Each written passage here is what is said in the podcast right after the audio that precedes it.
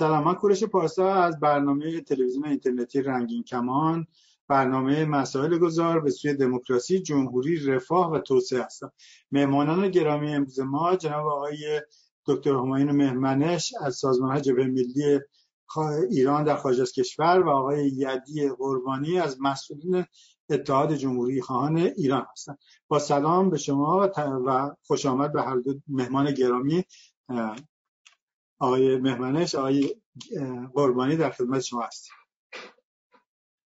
سلام بر شما آقای پارسا. سلام آقای قربانی و بینندگان محترم.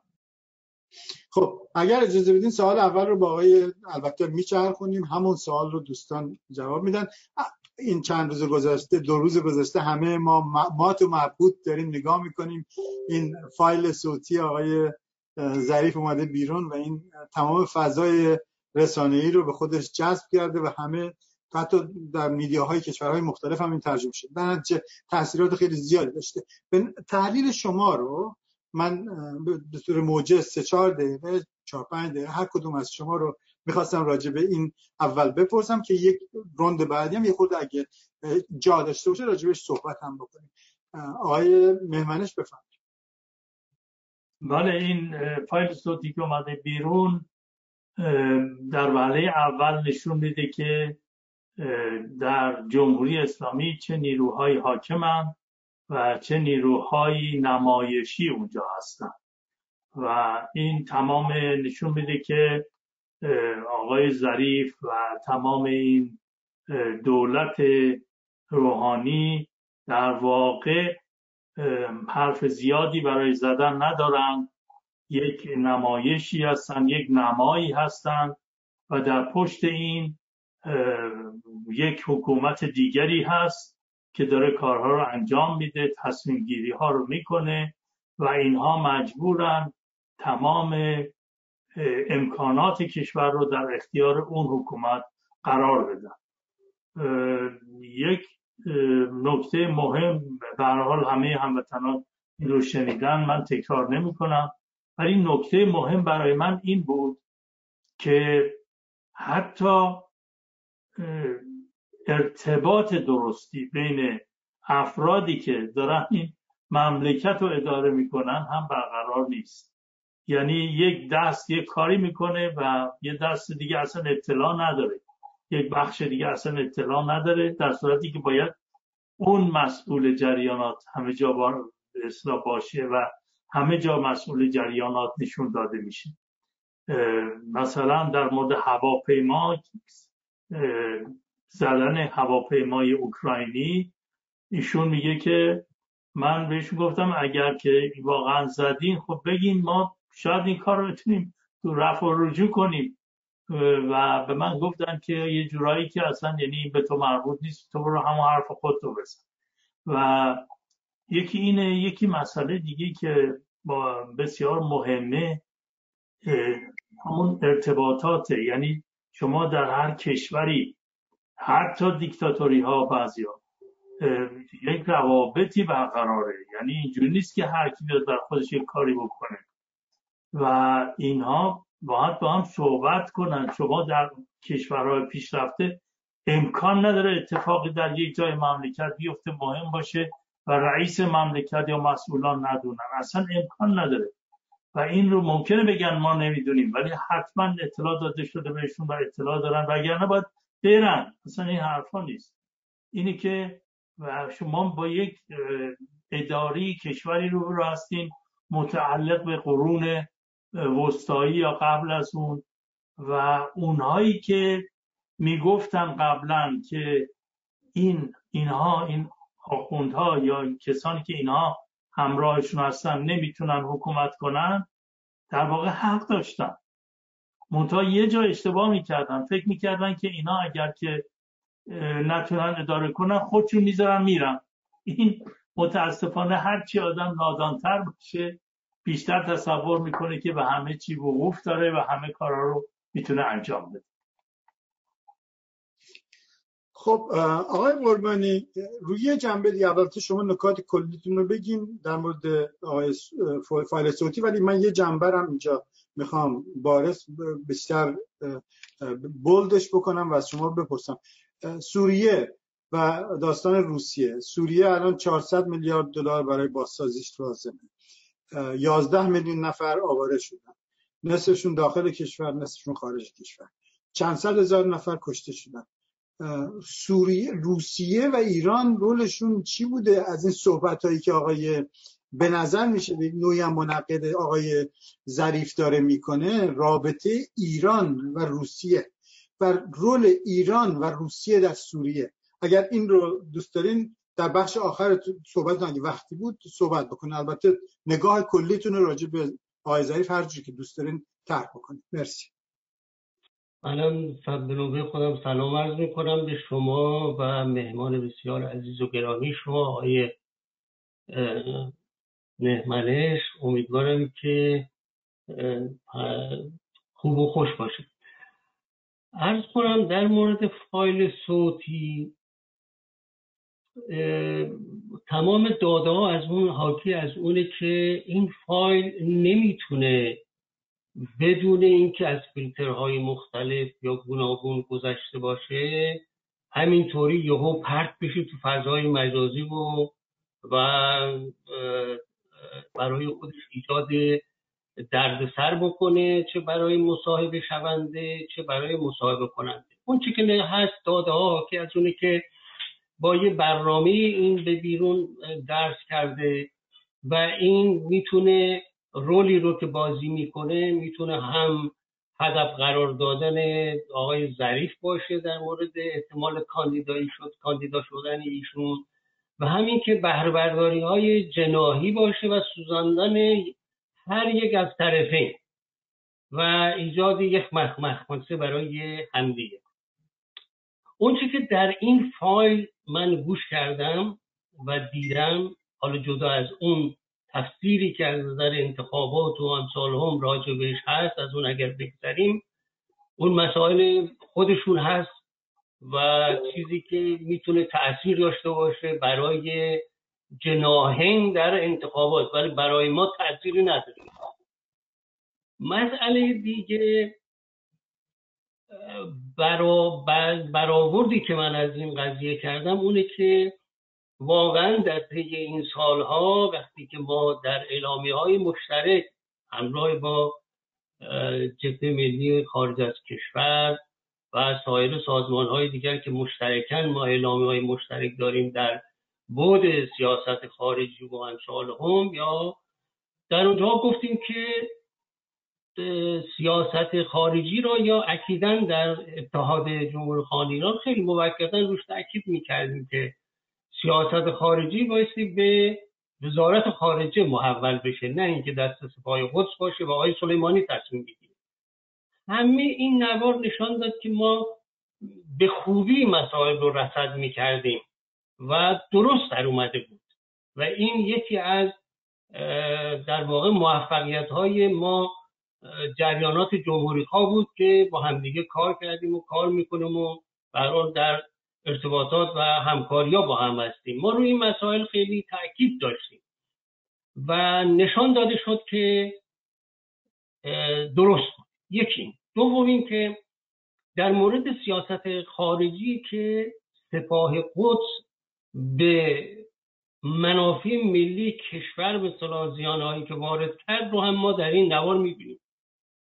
یعنی که صرف هزینه های هنکفت برای اینکه عمق استراتژیک رو حفظ کنند برای اینکه بتونن به مقاصد حلال شیعه خودشون برسن و مسائل دیگر. همه این مصاحبه بیانگر صحت برخورد نیروهای جمهوری خواه دموکرات و سکولار بوده. نیروهایی که در این سمت سو با این مسئله برخورد داشتن. و منافع ملی ما واقعا به خاطر سلطجویی یا توسعه طلبی که از طریق سپاه و قدس اعمال می شده ضربات بسیار سنگینی خورد. و روسیه یکی از کشورهایی بود که همواره با کارت ایران بازی کرد. و زمانی که ایشون خودش در اونجا میگه که فرض مثلا از حمله راکتی که 200 نقطه ایران زدن خبر نداشت. ما که اپوزیسیون بودیم از طریق اخبار و حوادث میشنیدیم ولی ایشون میگه من خبر نداشتم. و خیلی از مسائل رو میگه من خبر نداشتم. من باور نمی‌کنم. خبر نداشتن چون من وقتی که ایشون یه مصاحبه با خبرنگار افغانستان داشتن محکم وامیسته و میگه که فرض تعداد سپاه فاطمیون در اونجا کشته هاشون اینقدر نیست یا اصلا من خبر ندارم و وامیسته روی مسائلی که و دفاع می‌کنه. و وقتی در نوار صوتی میگه من از اینا خبر نداشتم باورپذیر نیست. در واقع یک جور توهین به شعور خیلی عوض می‌خوام شنونده و شنونده میشه. مگر میشه آدم وزیر کشور باشه از جز یک سری از مسائل عادی؟ آره ما در موضعی که ایشون بشار اسد به ایران اومد گفتن خبر نداشته بعد قهر کرده خب همه این مجاد این مسائل رو شما دیدید. خب استفا می‌کردید. استفا اگر دادی چرا دوباره برگشتی؟ و چرا همواره خودت در نوار صوتی میگه که شما موشک رو بگید به من زدم من برم توجیه بکنم؟ و این یه واقعیت وجود داره که همه اینا نشون میده چقدر بلبشو هست در درون برای سیاست گذاری و سیاست گذاری در کشور و لطمات این چنینی که می‌خوره کم نیست به یکی دوتا نیست که آدم بخواد یک جور اینا رو حل بکنه. و در طی این مدت چه روسیه و چه چین همواره در برخورد به امریکا از کارت ایران متاسفانه استفاده کردن. نیروی نیروی به ارتش روسیه از طریق هوا حمله می‌کنه به نیروهای مخالف سوریه. ولی برای گوشت دم توپ ارتش به سپاه ایران رو میگه شما به زمینی مبارزه کنید. این یعنی چی؟ این دوستی نیست. این عین دشمنی است. و به نظر من ما لطمات زیادی از این سیاست هایی که در واقع به سمت روسیه حرکت کردن ما در جنگ سوریه لطمات زیادی خوردیم و تلفات زیادی چه از نظر اقتصادی چه از نظر انسانی بر کشور ما وارد شد. و من سخنان ظریف رو منصفانه نمی‌دونم. یعنی اگر منصفانه هم بوده شما علا رقم اون قهری که کردی استفایی که دادی باید پای استفاد ما میستادی و مردم رو در جریان میگذاشتی. امروز که حدودا تقریبا پنجاه و چند روز به اتمام این دولت مونده این نوع صحبت ها کردن یک جورای خواب تو چشم حقیقت پاشاندن است. خب آقای فلت پیشه یکی از مسئولین یکی از کمیسیون های مجلس گفته بودن که سی میلیارد دلار سوریه بدهکاره. این شاید اون نوک, نوک اون اون قسمت کوچکی از هزینه های یک جمهوری اسلامی در منطقه داده و از سی میلیارد دلار در در ضمن معادل یک میلیون شغل هستش. یعنی شما چند صد میلیارد دلار احتمالا در منطقه غیر از هزینه مستقیم و غیر مستقیم انجام شده. و تلفات انسانیش رو هم که شما گفتیم که معلوم نیست از خود پاسدارا از که اونجا بودن از فاطمیون از نمی‌دونم زینبیون از اون نیروهایی که نیابتی که در اونجا بودن چقدر تلفات انسانی داده شده. و شهرها رو روسیه با خاک یکسان کرده طوری که باید 400 میلیون میلیارد دلار خرج بشه که اون کشور بازسازی بشه. و در ضمن من از آقای مهمنش حالا بپرسم.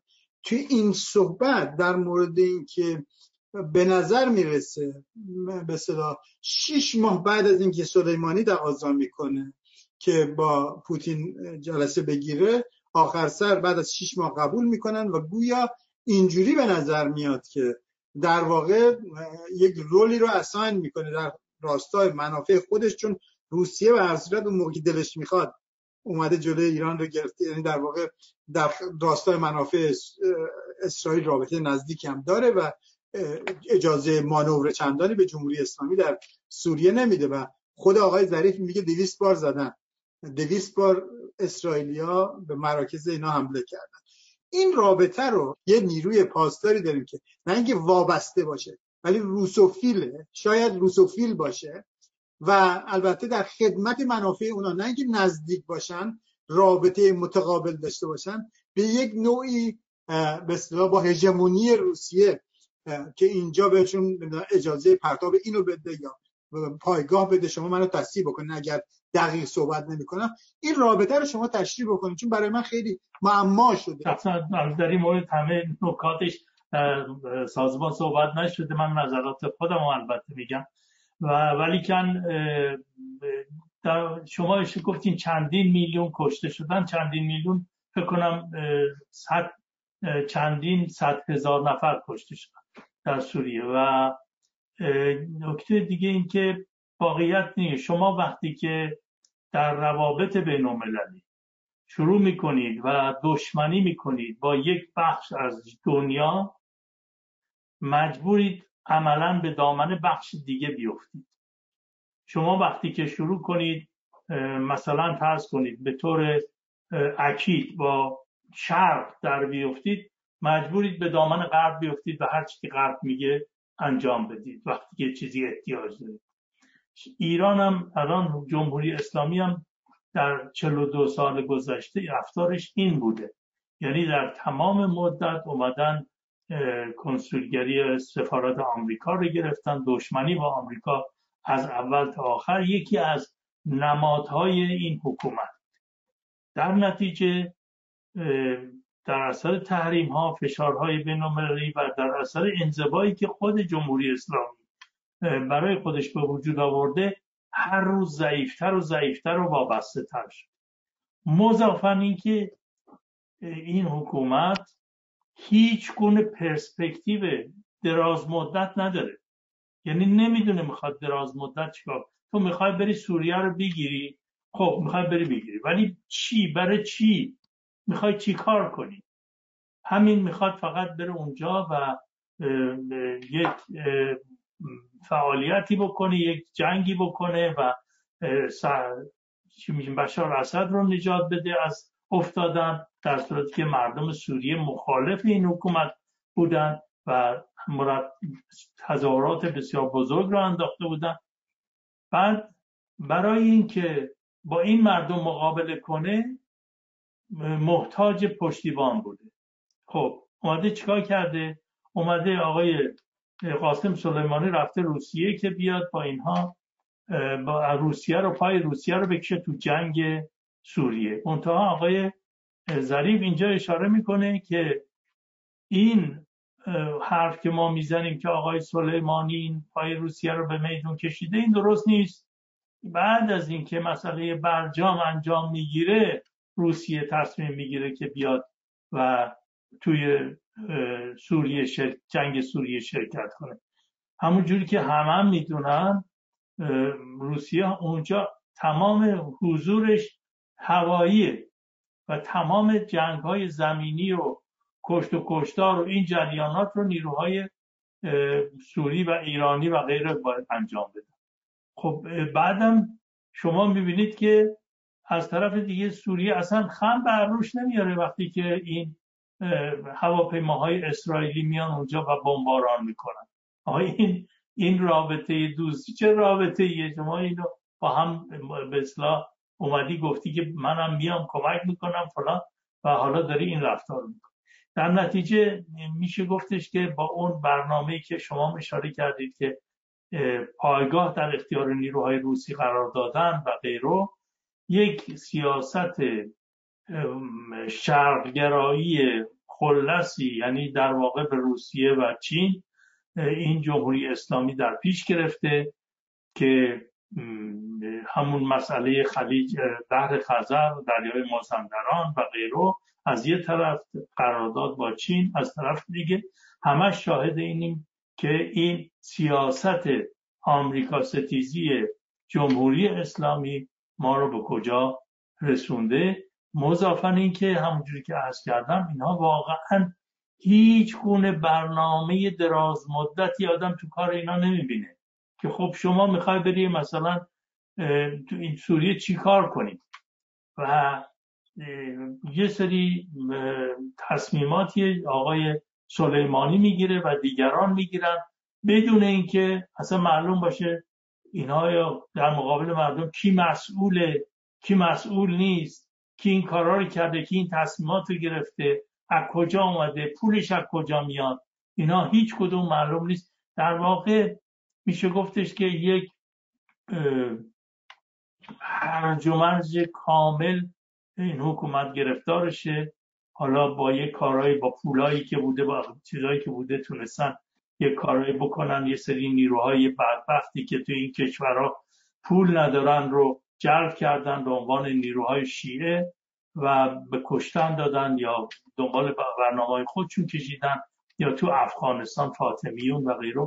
و این این کارها هر نیرویی که یه مقدار پول داشته باشه می‌تونه انجام بده و اینا دارن انجام میدن. فکر می‌کنن که خیلی موفقن در صورتی که از این طریق بزرگترین صدمات رو به مملکت ایران و حتی حکومت خودشون زدن. خیلی متشکرم. خب می‌رسه به اینجا که البته با تشکر از تصحیح چند صد هزار نفر فکر کنم نیم میلیون نفر یا چند صد هزار نفر کشته. مرسی که تو تصحیح کردید. دوم اینکه حرف همه جای جای صحبت شما آقای ممنش اینکه منافات داره این سیاست با منافع ملی ایران. مبنای اقلانی نداره منافات یکی از صاحب نظران در یکی از برنامه های تلویزیون های پربیننده میگفتش که چهل سال متخصص روابط بین الملل که چهل سال روابط عموم بین الملل درس داده میگه که بدون شک شک و میشه گفتش که این حکومت سیاست خارجیش مبناش منافع ملی کشور نیست. یعنی اینو ساده میشه گفت. علمی هم میشه گفت. حالا آیه قربانی من سوال من اینه. مبنای اینا خودشون هم میگن در قانون اساسی هم هست که گسترش جنبش آزادی بخش برنده استکبار جهانی و از این حرفا. و خب طبعا صدور انقلاب شیعی مبنای کار آقای خامنه ای مبنای کار سپاه قدس.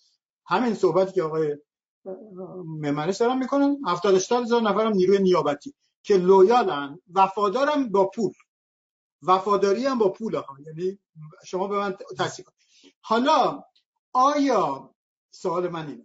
بر اساس این صحبت هایی که ظریف داره می‌کنه و این کیاز و هرج و مرجی که شما می‌بینین توی این صحبتاش و این سوالاتی که در مورد خودش ظریف شما دارین می‌کنه میگین که اصلا کاراکترش زیر سوال می‌برین. همه این چیزا رو دیدی؟ چرا استفا نمی‌کنی یعنی چی؟ یعنی به من بگی من برم مالکشی بکنم. به من بگی من توییت کنم. کارتون رو درست کنم. شما رفتین زدین من چیکار این حرفا اینجوریه دیگه. یعنی مهم نیست. مثل من هیچ کارم. الان بیچاره البته این تاریخ شفاهی این می‌دونین در چارچوب تاریخ شفاهی دولت کود ان کود تدبیر و امید مصاحبه داره انجام میشه که این جزء اون مصاحبه است. حالا کی به قول شما اینا رو داده بیرون؟ خدا می‌دونه. یک سوال از همه این حرفا. اینه که این سیاست خارجی تا زمانی که رهبر در قید حیاته عوض میشه اصلا. بفرم به طور حق خیر. یعنی خیلی خیلی بزرگ هست. همجور که همه مستحضر هستید و خیلی از برحال یعنی در کتاب تعلیمات اجتماعی چهارم پنجم و ششم هم که بخونی هست که رهبر تصمیم گیرنده است. ولایت مطلقه فقیه اصل قضیه است و بر همه چی و همه جا نظارت می‌کنه و خصوصا در دولت تا اونجایی که اخبار احادیث یا مشخص اینه که حداقل سه تا پنج وزیر از طریق شخص آیت الله خامنه ای تعیین میشه. وزیر کشور وزیر خارجه و وزیر ارز کنم یک چیز الان سه وزیر اصلی کشور و خارجه و کشور و ارشاد و فرهنگ اطلاعات. این سه تا اصلی ترین نهادی است که وزارت خونه است که از طریق شخص رهبر تعیین میشه. یعنی کاندیدا کاندید معرفیش از طریق رهبری نظام است. و اون کاری رو که آقای ظریف کرده و آقای سلیمانی کردن تحت نظر بیت رهبری صورت گرفته. یعنی خارج از بیت نبوده. و اگر در بخشهایی از منطقه و حتما در منطقه زیر نظر سپاه بوده ولی با هماهنگی بین یعنی سپاه قدس بین ایشون آقای سلیمانی و آقای ظریف هماهنگی می‌شده. و واقعیت امینه که آقای سلیمانی بیشتر نفوذ داشته بیشتر می‌تونسته پیش ببره. خیلی جاها هم مثلا اعتنایی به ظریف نمی‌کرده مثلا چیزی که ایشون داره میگه. ولی بدون هماهنگی اونجور که اونطوری که ایشون داره بازگو می‌کنه نیست. اینها یعنی خریدن یک موقعیت برای آینده است بیشتر از هر چیزی. و این سیاست که شما همونطور که تو سوال سوال کردی اینا این سیاست خارجی از یقه این ملت رو ولکن نیست. تا زمانی که در بر همین پاشنه میچرخه. یعنی واژه دشمن دشمن به کار بردن و دشمن خیالی درست کردن توهم در جامعه ایجاد کردن براشون منفعت داره. این منفعت رو چرا باید از دست داد؟ شما یک دشمن درست می‌کنید و از قبلش نفع می‌برید نفع سیاسی داره اقتصادی داره تاراج بیت المال داره قارت مملکت داره قارت معادن منابع زمین جنگل دریا. همه رو دیگه خوردن یعنی چیزی نمون خاکم که از بس از زیرش خوردن فروکش کرده. پس اینها یک چیزی داره. یعنی پشت قضیه نیروی محکمی است که سیاست پردازی می‌کنه و این سیاست تا زمانی که حاکم است و حالا حالا هم حاکم است شاید هم اصلا به عمر بنده قد نده که من این سیاست تغییر این رو ببینم.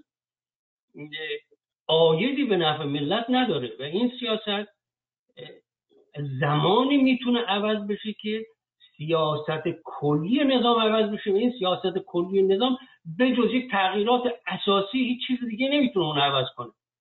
یعنی اگر نظام در جاهای نظام که من عرض می‌کنم از طریق شخص آیت الله خامنه‌ای یعنی اگر در جاهایی هم عقب نشینی کرده برای منفعت اسلام یا نظام دوباره برگشته سه برابرش رو از مردم گرفته. سه برابرش رو از منافع ملی ستانده. یعنی آنچه که داد یک قدم به عقب رفت سه قدم اومد جلو گرفت. برای اینکه خواستن اینها تاکتیکی عقب نشینی کردن و بعد اومدن همه اینا رو و عقب چیز کردن پس گرفتن. چرا که منفعت اینها در ایجاد دشمنی است. یعنی من اگر شما یک منفعتی نداشته باشید مگر شما صاحب یک شرکت باشید اگه منفعت نداشته باشید که نمیری مثلا دوازده هزار کیلومتر پرواز بکنی بری فلان کار انجام بدی معامله یا قرارداد رو ببندی و برگردی. چه منفعتی برای نظام داره که شما 42 سال ستیز با آمریکا ایجاد دشمنی در منطقه ستیز با اسرائیل هارتوپورت های بیخود در مورد اسرائیل رو به کار ببری بدون اینکه حتی بتوانی مناطق استراتژیک شما هم مثلا به خطر بندازی. اصلا چرا باید این کار رو بکنی؟ اصلا چرا باید چنین سیاستی رو پیشه بکنی؟ این سیاست خارجی حالا حالا دستبردار مملکت نیست. چون نفعش رو همه می‌برن. نفعش رو هم در داخل نظام می‌برن هم در راندخار حیطه نظام می‌برن چپاولگران می‌برن من جمله کشورهای بزرگی که در اطراف و اکناف ما مثل روسیه و چین هستن که ازش سود می‌برن مشوق چنین سیاست خارجی هستند یعنی اگر در تمام صحبت های ظریف یک چیز درست بوده که ما به هم بهش اعتقاد داریم بنده بهش اعتقاد دارم که نفع سیاست نفع روسیه هست که ایران ستیز با امریکا رو پیش ببره. نفع روسیه در این است که برجام سر نگیره. این که واقعیت حداقل واقعیتی که در صحبتاش میشه گرفت اینه.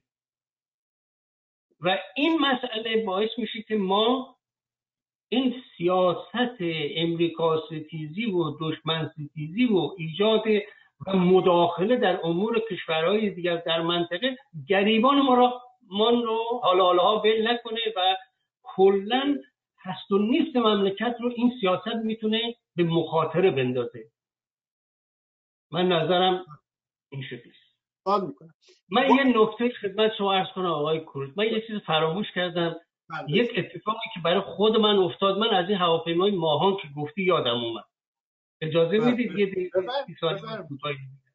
بله. اینها آدم بایستی خیلی بگم کم وجدان باشه یا وجدان رو در نظر بگیره که هواپیمای مسافری رو بکنه ملعبه خواسته های سیاسی و منطقیش اینا تو این زمینه بار اولشون نیست که این کار همیشه این کار کردن. من سال 1376 75 تا 76 در ایران بودم. برای یه مسافرتی بایستی می‌رفتم استان گیلان و به شهر رشت. من بلیت رشت رو گرفته بودم که سوار هواپیما بشم. اگر اشتباه نکنم ساعت هشت نیم صبح. من موقعی که سوار هواپیما رفتیم بشیم یه خاطر از چیزی خیلی جالب بدون این کار امروزشون نیست.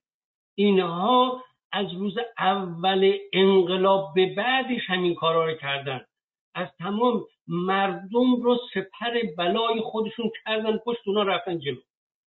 زمانی بود که در چیز یک سری اتفاقات هواپیمایی و فلان اینها اون سالا فکر کنم میافتاد یا یک سری حملاتی از طریق گروه ها و اینها.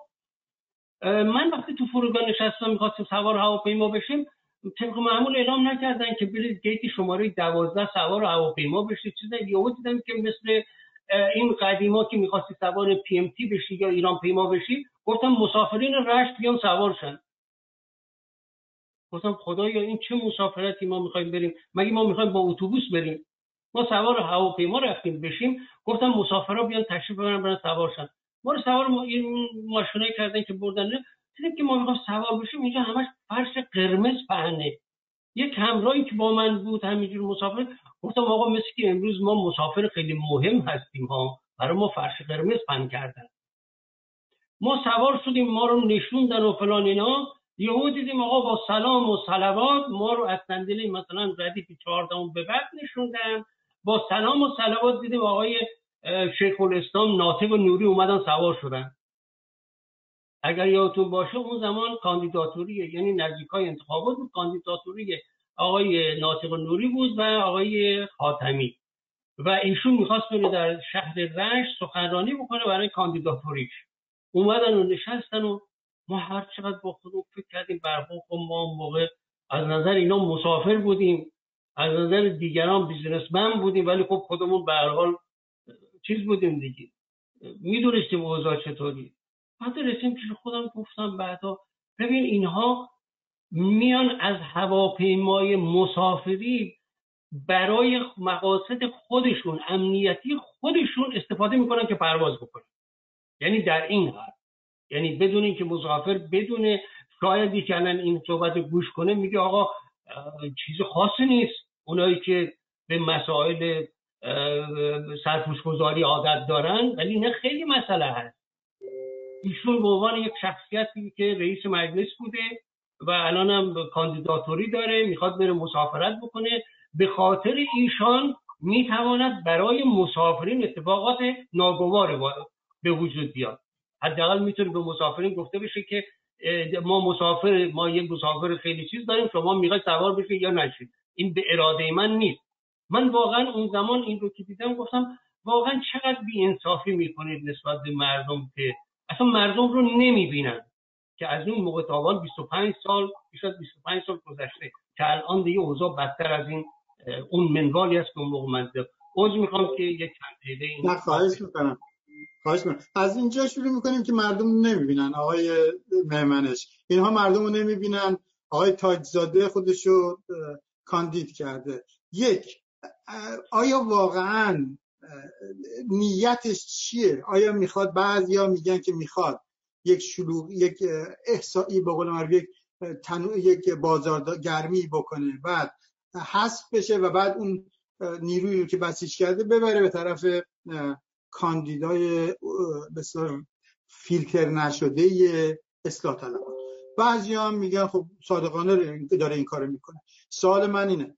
نیتش چیه؟ دوم برفرض این پلتفرمش اجرا بشه که اجرا نمیشه که نشون میده که این پلتفرمش اجرا شدن یعنی اینکه اصلاح پذیر بودن حکومت. برفرض این پلتفرم آیا این جمهوری جمهوری هنوز مثل آفریقای جنوبی آپارتاید مذهبی نیست که مسلمان شهروند درجه اوله و غیر مسلمان ناباور به ولایت فقیه هنوز و تمام ادیان دیگه و غیر باوران هنوز تبعیض براشون وجود داره. و سوال من اینه که چرا این آقای تاجزاده که داره این کارو می‌کنه این پلتفرم با هم دیگه قانون اسلام اصلا راش نمیدن در انتخابات هم چیکار شما توضیح بدین خود بازش بکنید افراد رو میشه هر ساعت منتها نمی‌دونیم که واقعا نیتشون چیه. ما باید از اون چیزی حرکت کنیم که به نظر می‌رسه. به هر حال این آقای تاجزاده و دوستانشون اعتقاد دارن به جمهوری اسلامی و اینکه میشه جمهوری اسلامی رو اصلاح کرد. منتها در نظر نمی‌گیرن که تمام کوشش هایی که برای اصلاح جمهوری اسلامی بوده تا به حال با شکست مواجه شد.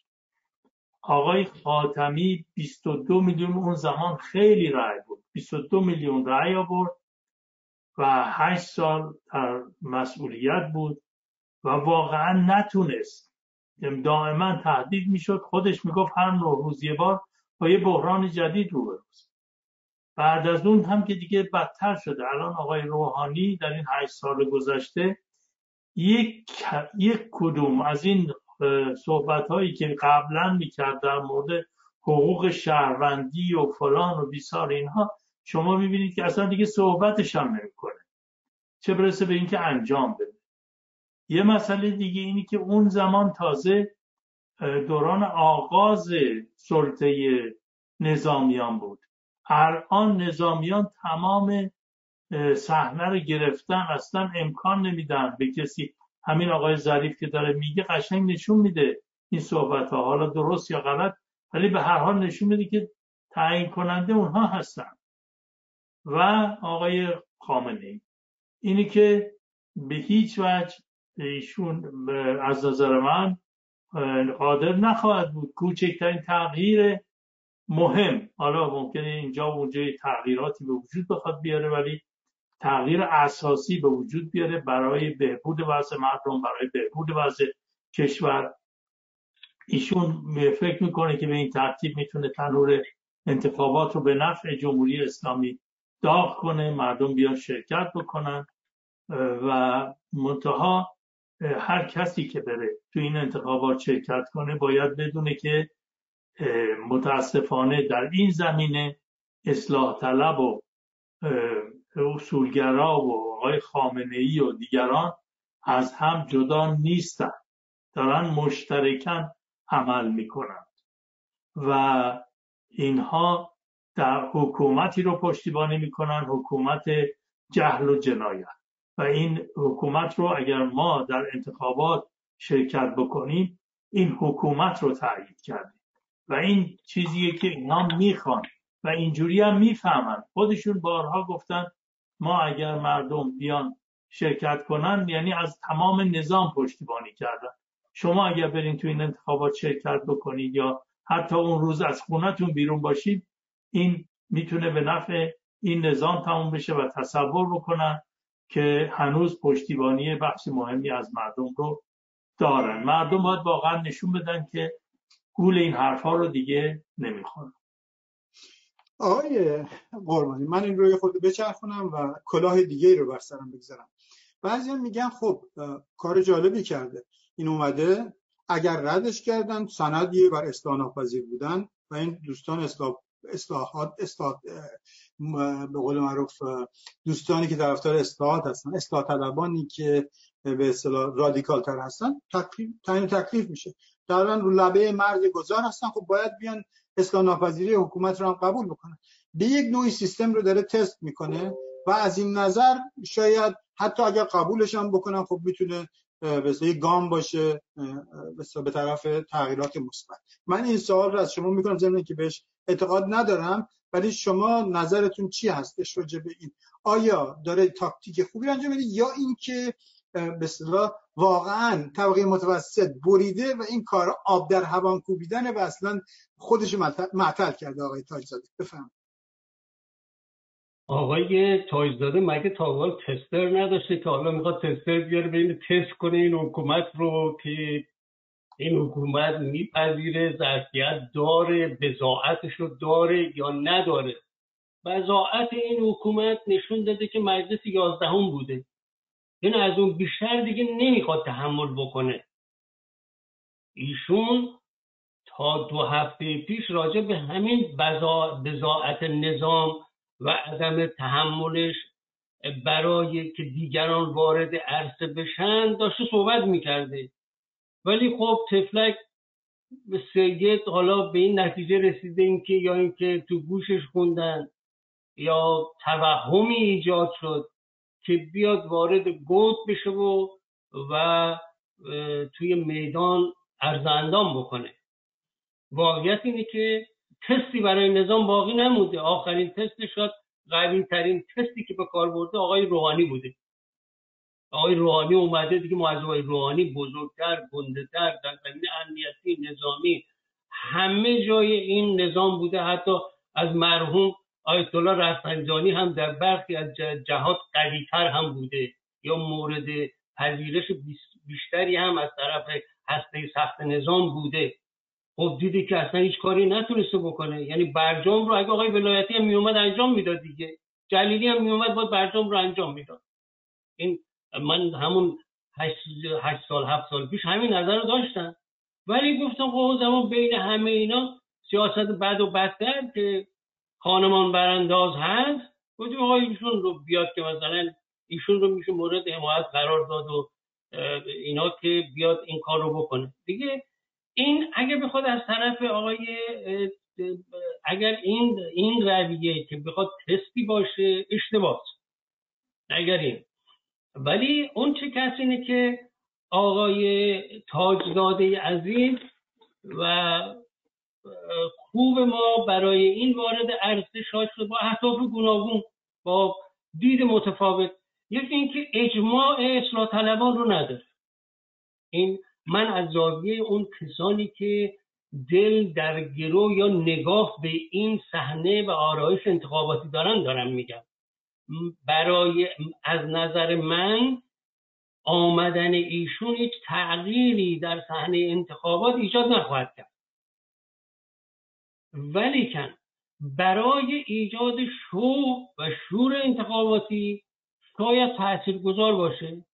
به حال مردمی که در این هشت سال ناامید شدن از همچنین امیدشون از طریق دولت آقای روحانی برباد رفت و در جنبش سب شرکت کردن سیلی خوردن کبود شدن بنفش شدن. اومدن به بنفش رأی دادن به امید تغییر رأی دادن اصلاح رأی دادن. متاسفانه امیدشون ناامید شد و فریب داده شدن مردم. خب همه اینا رو آقای تاجزاده می‌دونه. آقای تاجزاده به خاطر همه این مسائل زندان بوده زندان کشیده. ایشون برای این مسائل وقوف کامل دارن. ورود ایشون می‌تواند در جریان اصلاح طلبی برای توازن نیرو در درون خودشون اهمیت داره. ولی ورودشون به صحنه انتخاباتی برای مردم از داده ها تا کنون اهمیتی برخوردار نیست. برای اینکه امید مردم آنچنان ناامید شدن که به قول یک نوشته من نقل بکنم اینا در واقع میگن ما از شما هم عبور کردیم که هیچ با بولدزر هم عبور کردیم. چرا که موضوع موضوع آمدن آقای تاجزاده آقای خانم فائز هاشمی آمدن آقای حتی آقای خاتمی هم نیست. موضوع قهر مردم از کلیت نظام هستش. یعنی مقصر تمام نام سامیانی ها رو هسته سخت قدرت می‌دونن. یعنی کسانی که اگر امروز شخص مثلا رئیس جمهوری رو مورد حجم قرار میدن در درستیش هم در برخی از جوانب چیزی نیست شکی درش نیست پیاده کردن پروژه های ضد معیشت مردم خالی کردن جیب مردم بانک ها قارت الان حدودا 40 درصد از طبقه متوسط که سرمایه رو در بورس سرمایه گذاری کردن سرمایهشون از دست دادن. این کار آقای دولت روحانی است. این دیگه به اون به اون ربط نداره. این کار ایشون بوده. اینا همه قهر کردن مردم از صندوق رأی بیاعتباری صندوق رأی. یعنی در زمانی که صندوق رأی بیاعتبار شده که حتی پسر نوی آیت الله خمینی هم میره که اجازه بگیره میگه شما نیا پس این انتخابات وقتی تا این درجه از فرمایشی دیگه گذشته به فرموده شده. یعنی به فرموده عیان شده ها بوده. ولی عیان به فرموده شده آقای تاجزاده. سوال همه از اینه که شما چرا وارد این عرصه شدی؟ در این عرصه شده ای که می‌تونه گمانهای مختلف هم باشه برداشت های مختلف می‌تونه باشه صحت اون رو آینده نشون خواهد داد. واقعا دوست من شما اگر برای گرم کردن تنور انتخاباتی شدی سید بزرگوار هیزم نشو. این توصیه منه. هیزم نشو. چرا که اون حداقل سرمایه سیاسی هم که تو داری این رو برای روز مبادا نگردار این رو برباد نده. حالا اینکه متاسفانه چی در گوشش خواندن؟ چه چیزی بر او مستوری شده تصمیم ملی گرفته؟ گفته من به عنوان یک رجل مله وارد صحنه بشم. آقا صحنه ای که تصمیم گیرنده کسی دیگر است و شما نهایتا 20 درصد از قدرت رو داری. و, و 20 سانتی متر از سایه رهبری نظام نمی‌تونی حرکت بکنی. چطوری خودتو به آب آتیش می‌زنی؟ وارد محلکی میشه که به جز خطر سیاسی و فرافکنی برای رأی مردم در ذهن ناخداگاه به قول معروف می‌خوام بگم زبانم نال اشاله اینجوری نشه ولی که بهشون به حال انسانی رادیکال مبارزه می‌کنه در خیلی از جهات. همسویی باش داریم. آدم دلش میسوزه. که طوری نشه که فردا بر پیشانی ایشون مهری نقش ببنده که شما آمدی ضد تحریم برخورد کنید شما آمدی بر علیه تحریمیان به مشروعیت بخشی کنی به نظامی که در حال چیز هست. یعنی امکان شرکت فضاینده مردم درش وجود نداره. ببخشید اگر نه خواهش به نظر می‌رسه که تبعیض در درون بسیاری از اینها از اصلاح طلب رادیکال تا اصولگراشون نهادینه است. یعنی درونی شده. و این جای تاسف که از ماست که بر ماست. یعنی جامعه سیاسی ما هم یه بخش زیادی حساس نیست به اندازه کافی به این مسئله. ولی آقای مهمنش من صحبت های آخر رو بکنم از شما بکنم بپرسم و فکر می‌کنم با توجه به این بسیار درجه ای از شدتی که این مذاکرات دو هفته گذاشته ادامه داشته برجام. می‌خواستم نظر شما رو بپرسم که آیا دیدتون یا جزئی یا کلی؟ هر کدوم که دوست دارید. تحلیل کنین. اوضاع چطوریه؟ ما به کجا داریم میریم در ارتباط برجام؟ ببینید من همیشه میگم این مسئله برجام برای من شخصا اصلا روشن نیست که آیا این حکومت واقعا تصمیم گرفته که بیاد و همکاری کنه برای تو برجام یا خیر؟ یه سری همونجوری که توی صحبت های آقای ظریفم میشنویم یا می‌بینیم اینی که تمام این جریانات سپاه و کسانی که سود بردن از این تحریم ها فراموش نکنید که 400 میلیارد دلار به گفته خود روزنامه های رژیم خرج دور زدن تحریم ها شده. بنابراین 400 میلیارد دلاری که شما می‌بینید که فلان نظامی و یه میلیارد خورده پول داره تو حساب های آمریکا و غیر بنابراین اینها به نفعشونه. که بیان و جلوی یک همچین جلوی برجام رو بگیرن و نگذارن که روابط عادی بشه. و هر جایی می‌تونن تو این کار شکنی کنن تو این مسئله. از طرف دیگه می‌بینیم که کسانی مثل آقای عراقچی یا ظریف یا اینام که ظاهرا مایلن که به هر حال این رو به یه جایی برسونن که این تحریم ها پایان پیدا بکنه. می‌دونن که کمر مردم شکسته می‌دونن که مردم به سختی دارن زندگی می‌کنن می‌دونن که زندگی واقعا ترخ شده بر مردم. اینها دارن کوشش می‌کنن سعی می‌کنن این رو به جایی برسونن.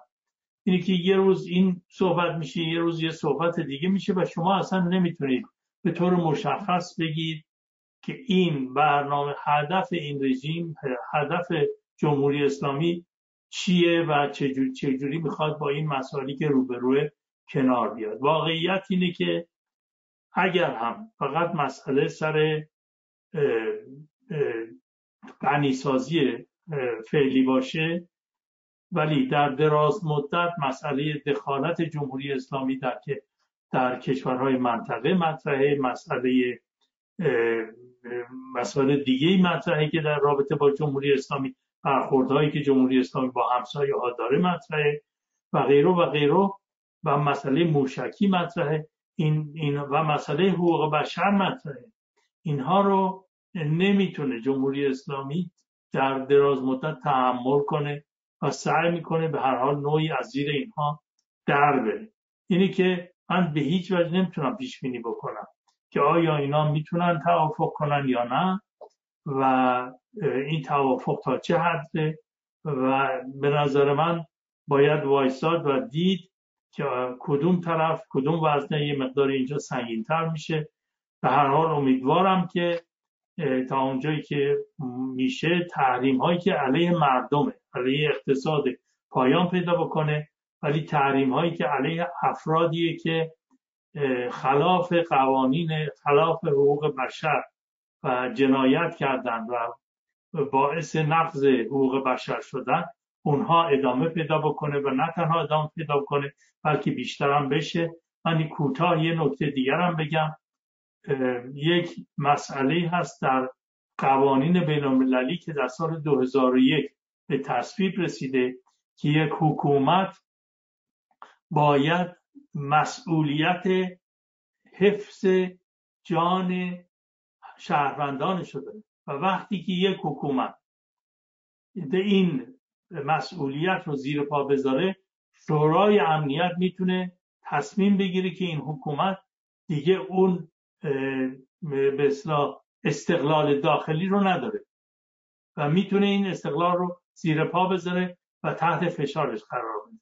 اینه که شرایط داره مرتب عوض میشه مسائل داره مرتب عوض میشه این, این و این حکومت می‌خواد به همون روال 1400 سال پیش یا 500 سال پیش و غیره ادامه بده و این غیر ممکنه و اینها باید بالاخره یه جایی مجبور خواهند شد که این روش هاشون رو یا ادامه بدن یا اینکه از بین برن. خب آقای قربانی خیلی ممنون آقای مهمانش آقای قربانی آقای زیدآبادی میگه که در واقع این مجیک اومدن اینا بیشتر به فشار روسیه و مثل چین مربوطه. منافع چین در منطقه در ایران حکم می‌کنه که این ثبات به وجود بیاد. روسیه هم بعدش نمیاد که حتی لاوروف توی صحبتی که با اینا کرده بود در ایران یک نقل قولی داره. میچرخه که میگه که خب باید در طرف در جهت یک نوع ثبات در منطقه است. با اینکه اینا همه به معروف متضاده یه روزی توی سوریه این کار می‌کنه یه روزی ولی این تز کلی رو قبول آیا قبول می‌کنین که حکومت جدا از فشار مردمی در این لحظه پنجاه رو مونده قبل از انتخابات وارد این معادله شده آیا دلیلش چیه؟ به خاطر چی این کار کرده آیا همون روسیه و چینن؟ یا دلیل دیگه ای داشته؟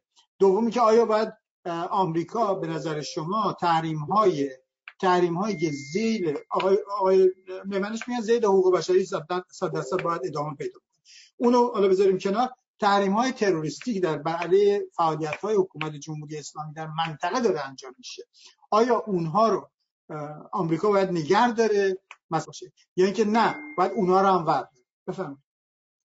ببینید در مورد تحریما یه بخشی از این تحریما تحریمایی نیست که مربوط به برجام باشه. بر اساس دانسته های بنده و اخباری که در حوزه برجام منتشر میشه. بخش عظیم این تحریم ها از بعد از انقلاب بوده و بعدش هم خیلی از این تحریمات در حوزه تروریستی در حوزه حقوق بشر و افرادی که در حوزه های تروریستی مثلا فرد که تحریم شدن در حوزه های حقوق بشری که تحریم شدن اینها چیزایی نیست که ما اینو بیایم ارتباط بدیم به برجام.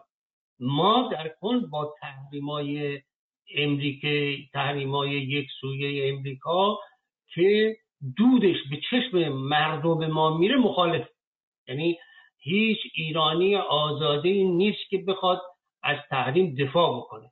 یعنی اصلا قابل دفاع نیست. که متاسفانه خود این تحریم هایی هم که بر ایران به صلاح وارد شده یه بخشش ندانم کاری های خود حکومت هست.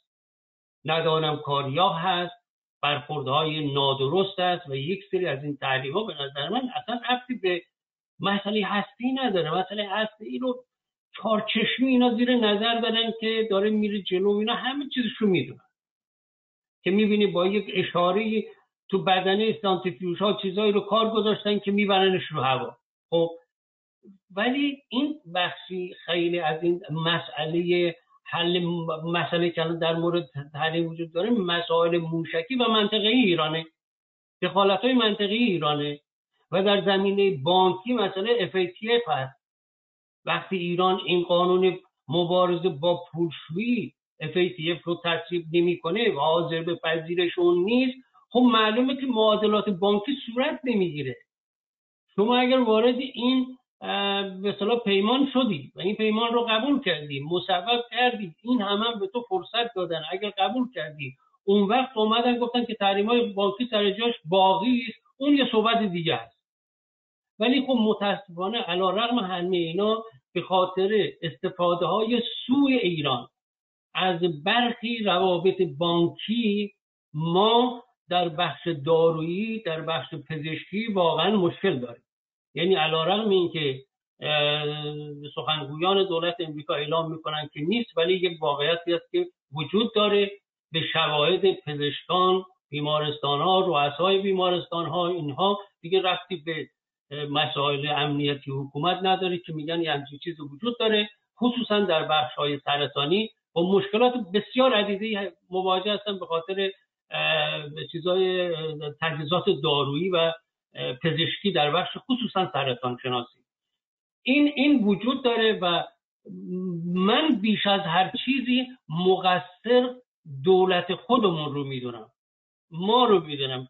ما یک سری برخوردهایی کردیم که نتوانستیم حتی این بخش رو برای خودمون تضمین بکنیم. وگرنه کیست که حامی تحریم باشه.